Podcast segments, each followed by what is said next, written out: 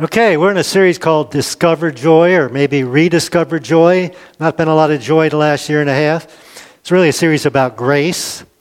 And today's topic is transforming grace or changing grace. Now, life is full of inevitables uh, flat tires, sickness, accidents, uh, struggles in relationships, uh, things happen at work. Uh, your teenager may not come home at curfew time, whatever it might be. Uh, we have these inevitable problems. We'll use the problems, difficulties in our life.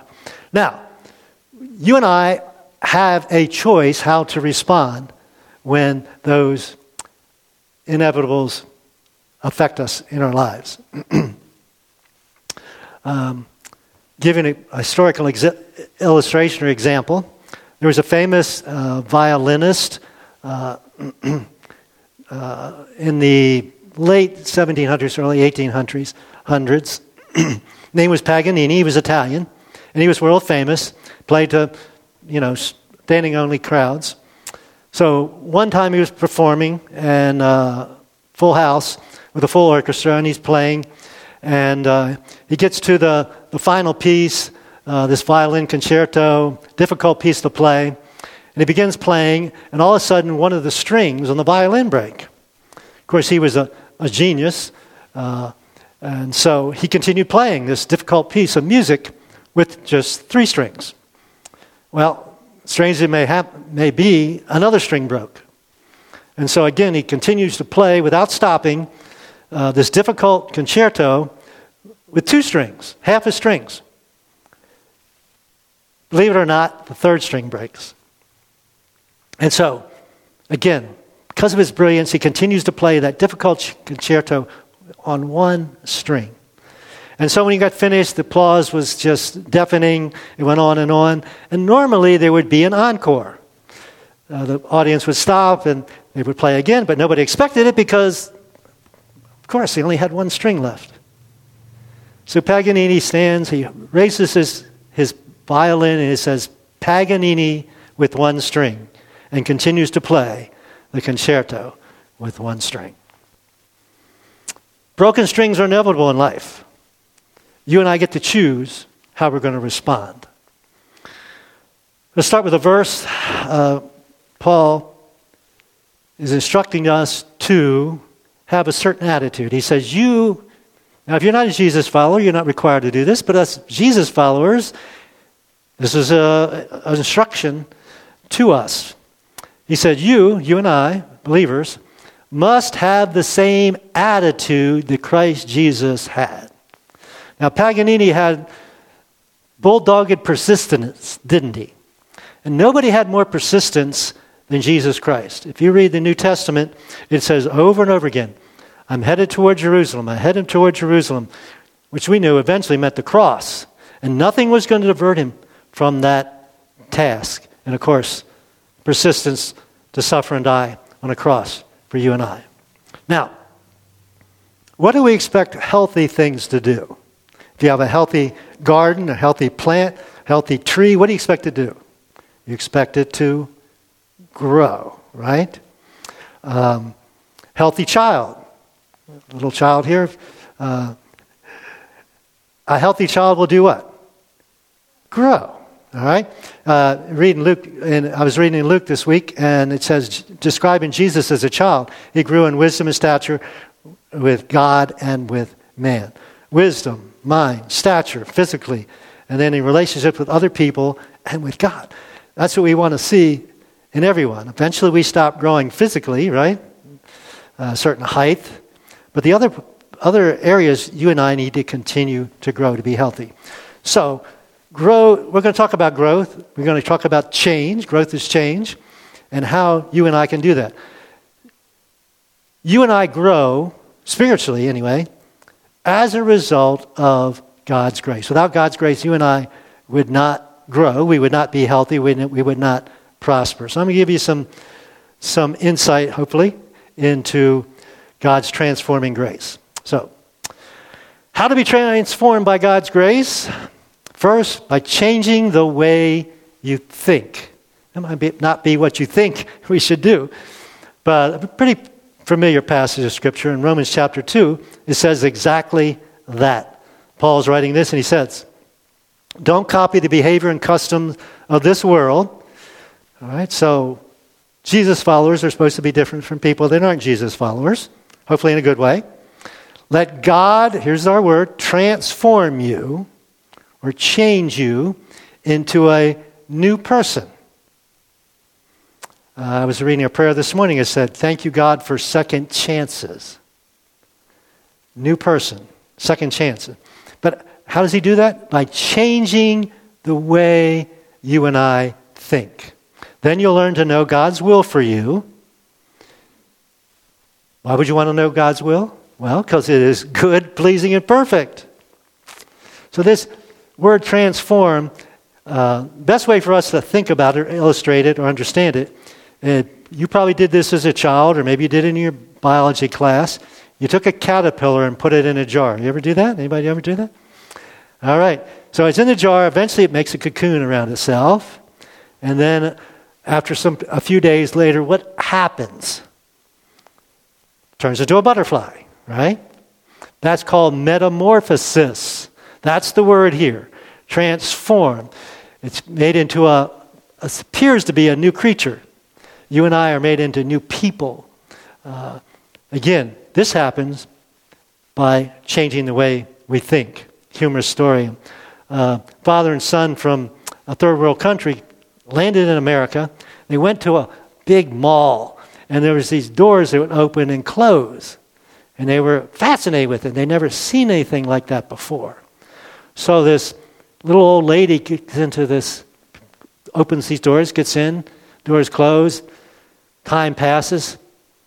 A little while later, the doors open again, and there's this beautiful 24 year old woman there. And the guy, dad says to his son, Go get your mom. little uh, immature, uh, but transformation. I think we all would prefer to. Now, I, I, don't want to be 24 again. Let me say that. I don't want to have to live this life again. Uh, but we all could use a little improving, couldn't we? Or transforming or changing. Now, attitude is something that comes from the inside that we can see on the outside. Uh, it doesn't always have to be verbal. Um, have you ever been in traffic jams? Uh, there's a lot of attitude usually, bad attitude. Uh, unless people are beeping your horns, there's usually not much noise.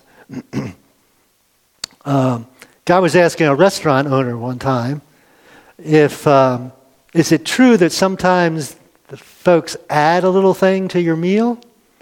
And he didn't, didn't answer yes or no. He only said, You'd be amazed what you can hide in sour cream. So let me just warn you not to have a bad attitude, especially at a fast food restaurant. You may get a little extra with your meal. Uh, but others do not determine your attitude. We often blame it on other people, right? No. You and I are responsible for our own attitudes. So, how do we change the way we think? Well, we have to think about the thoughts we think, or what we put in here, the thoughts we think.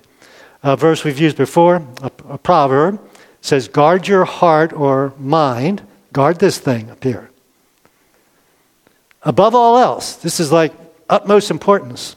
Why? Because it determines the course of your life. Things you and I think determine the course of your life. Think good things, good things happen. Think bad things, bad things happen. Uh, Think about this. I don't know anybody, if anybody has a high performance car. But if you want to get the best performance out of a high performance car, you don't put the cheapest gasoline in there, do you? It'll run. It won't run very well. It won't run the best. So you and I need to put high test in here, so to speak, right? To get the best performance out of it. We talked about this before also. If I took the top off of this, and I shake it, what's going to come out? Whatever's in there. And I don't, you don't know what's in there. Um, but uh, it is water in there, by the way. Uh, so, if I shake that, coffee's not going to come out, tea's not going to come out. The only thing can come out is what's in. And when we hit life's inevitabilities and we get shaken, um, and what comes out, sometimes we don't take responsibility for it, do we?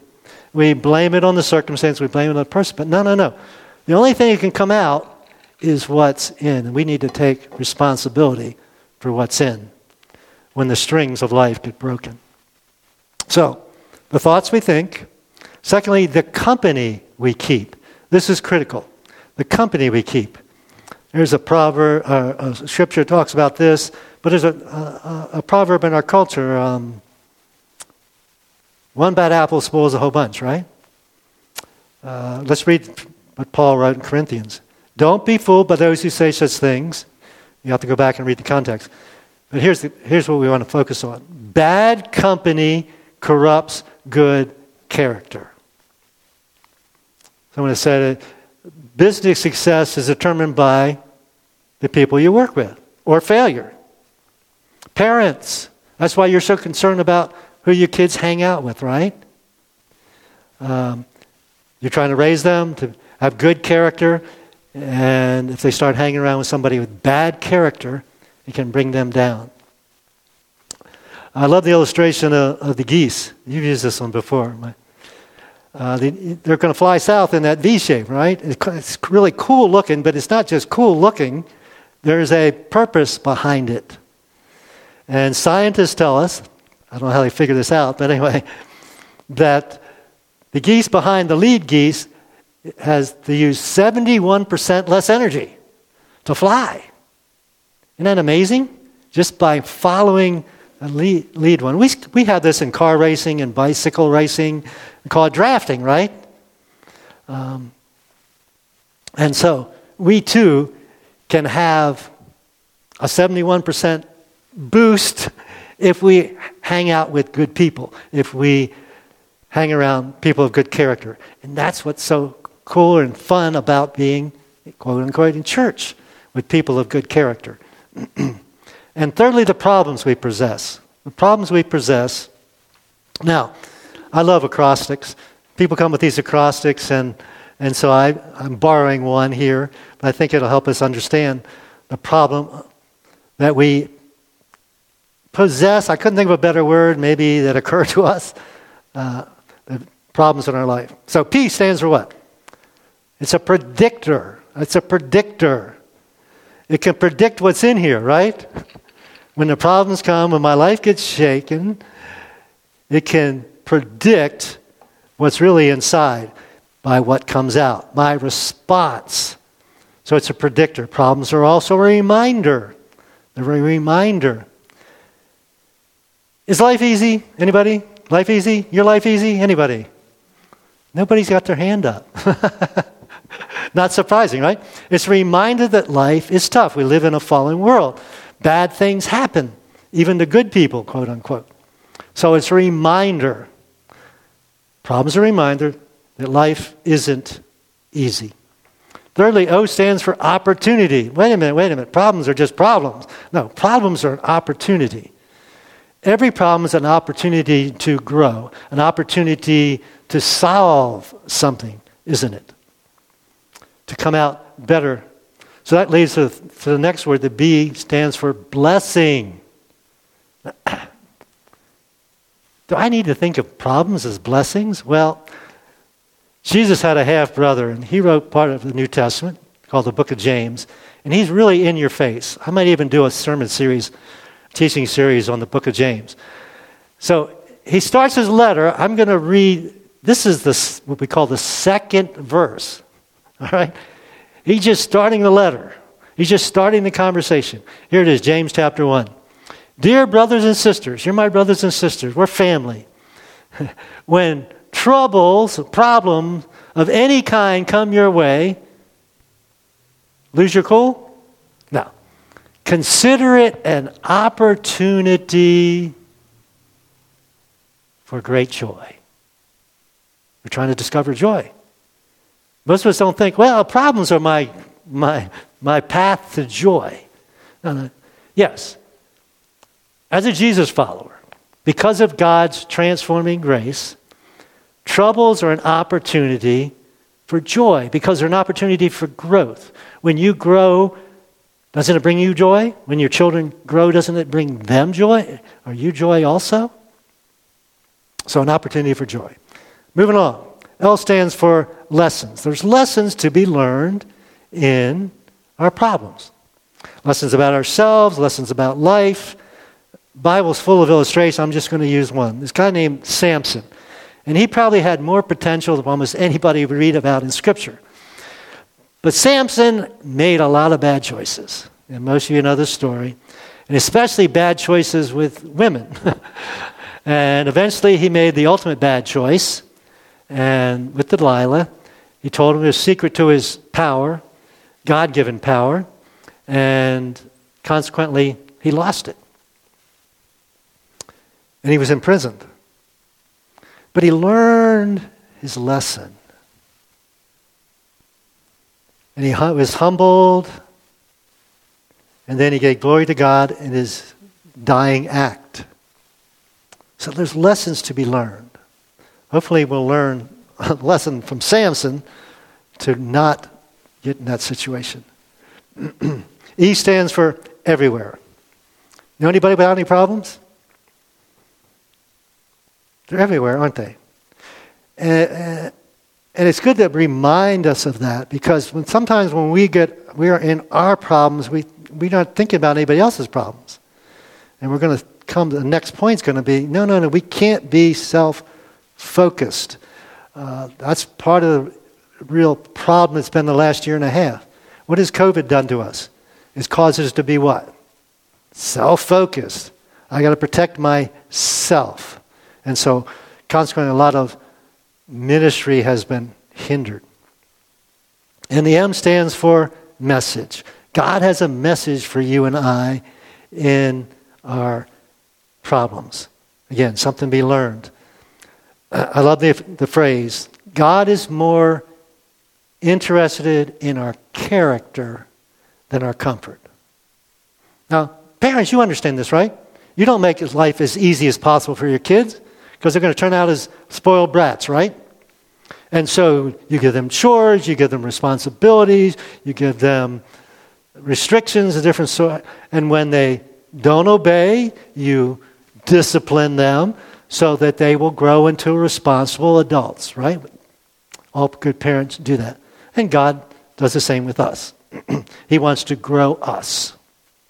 And so, problems is a major way He does that. So, Focus on our minds. Secondly, what do we need to do? Secondly, next play, next how to transform by grace is choose. I didn't do the S. I'm sorry, my mistake. They're solvable. All problems are solvable. May not seem to, but they are. So, secondly, choose to focus on others. Others. Um, Paul wrote this in Philippians. We already read one. We started with one verse, uh, chapter 2. Don't be selfish. Don't try and impress others. Be humble. Here's something we have struggled with thinking of others is better than yourself. I don't know if I do that. Don't look out only for your own interests. That's natural. But take an interest in others. It's strange. If you want to sell a book, if you write a self help book, you can probably sell it. Especially cookbook for some reason. Um, nowadays it's blogs, right? And, and so forth. And people write all this advice. and a lot of it is selfish, right? It's self centered. Now, I try and take care of myself. Um, most of you know that. Um, but we can't just focus on ourselves. Uh, read this article once years ago, and it just I had a laugh every time I read it. It was in one of these self-help uh, magazines. and it was talking about your hair, and it said, "Do you know your hair has five enemies? You know that?" Now most of you think, "Well, I understand the sun's an enemy, and and uh, blow drying's an enemy." Another enemy is hard water. I have hard water at my house. Maybe you don't, but that's a problem. Pollution. But the fifth one, hair stress. Do you put your hair under stress? Maybe that's why we have less hair. But anyway, we can be so self focused. I love this story about a school teacher. I love school teachers. I love teachers. I consider myself a teacher. And um, she was a fourth grade teacher. Her name was Miss Thompson. And each year when the school started, she would tell her class, uh, I have no favorites. I, I like you all the same. But the truth was, she didn't. And there was one child one year by the name of Teddy, and he was kind of disheveled and didn't do very well in school, and he's kind of uh, didn't have any friends, and and she didn't like Teddy as much as the other kids. And in fact, she tells a story that she actually enjoyed marking things wrong on his paper. And so, school school year was going on, and it came to Christmas time. And Miss Thompson knew Eddie's history. I guess school teachers can see your records. Anyway, first grade said Eddie, um, Teddy um, struggles a little bit. Home life isn't very good.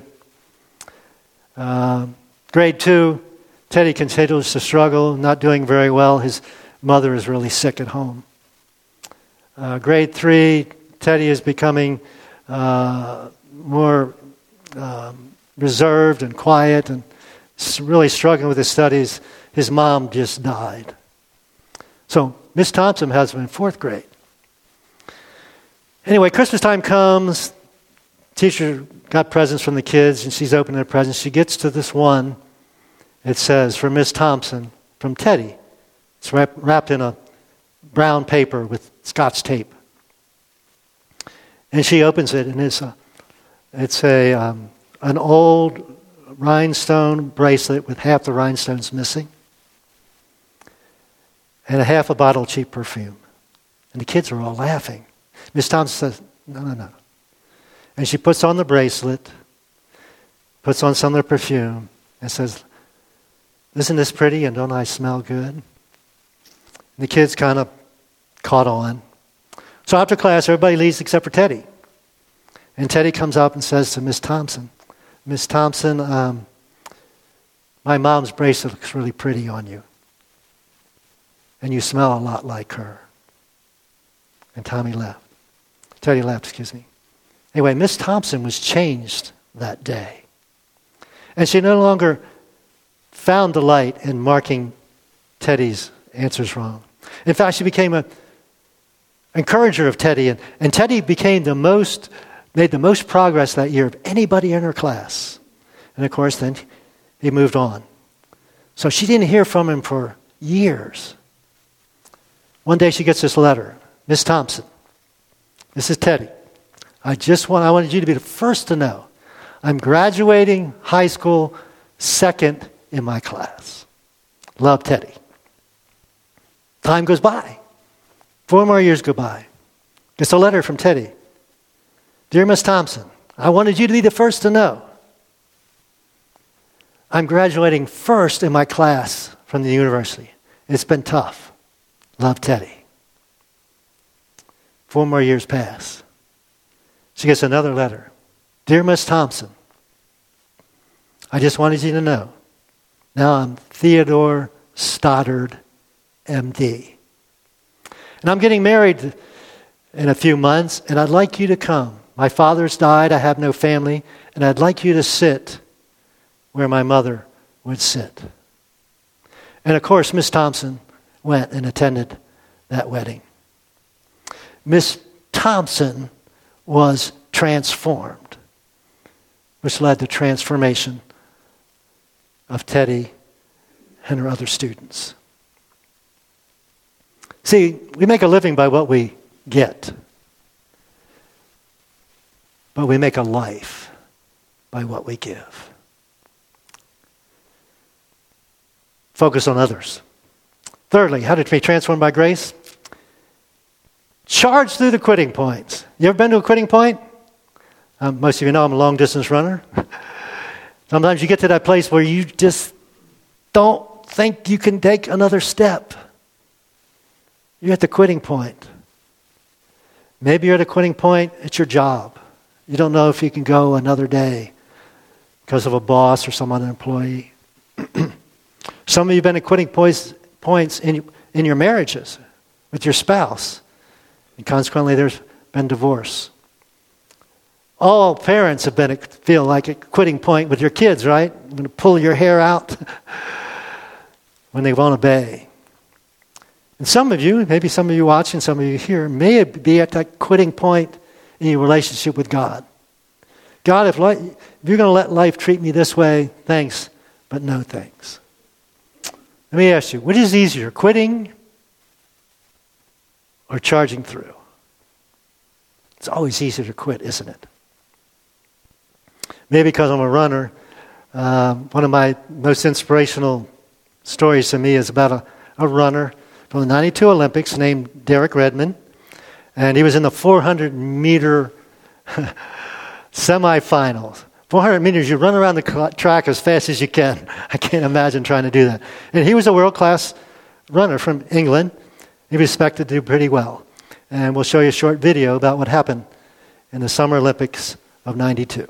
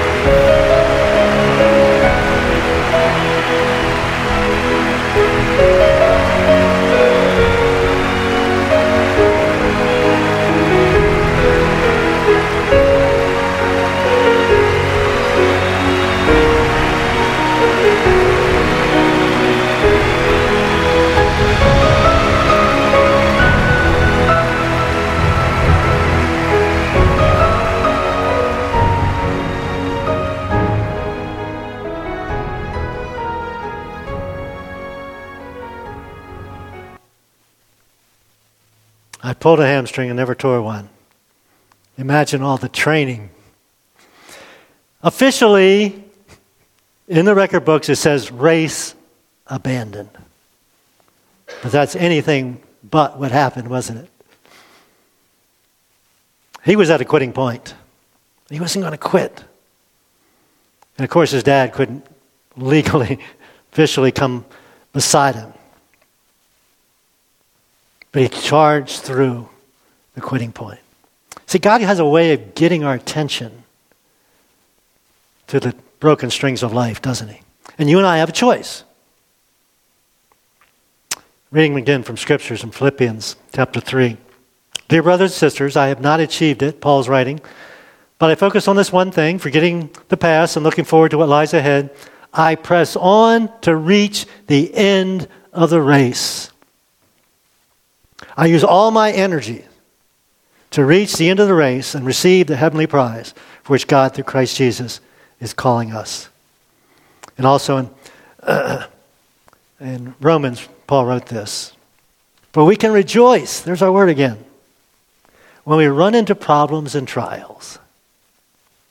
Why, why should we do that? For we know that they are good for us. Well, how are they good for us? Endurance develops strength of character. And character strengthens our confidence, hope of salvation. Muscles need resistance to grow. Your faith needs, and by God's grace, He'll grow us. We are told we're going to stand before God's throne one day, And I hope to hear these words, and I, I, I assume or that you also want to hear well done, good, and faithful servant. Did you charge through the quitting point? Let me finish up real quickly. How to be transformed by grace? Chart a course for growth. Got to have a plan. Scripture says the word, your word, God, your word has treasured and, and treasured and stored up in my heart. this is in Psalms. That I might not sin against you. So again, what goes in comes out.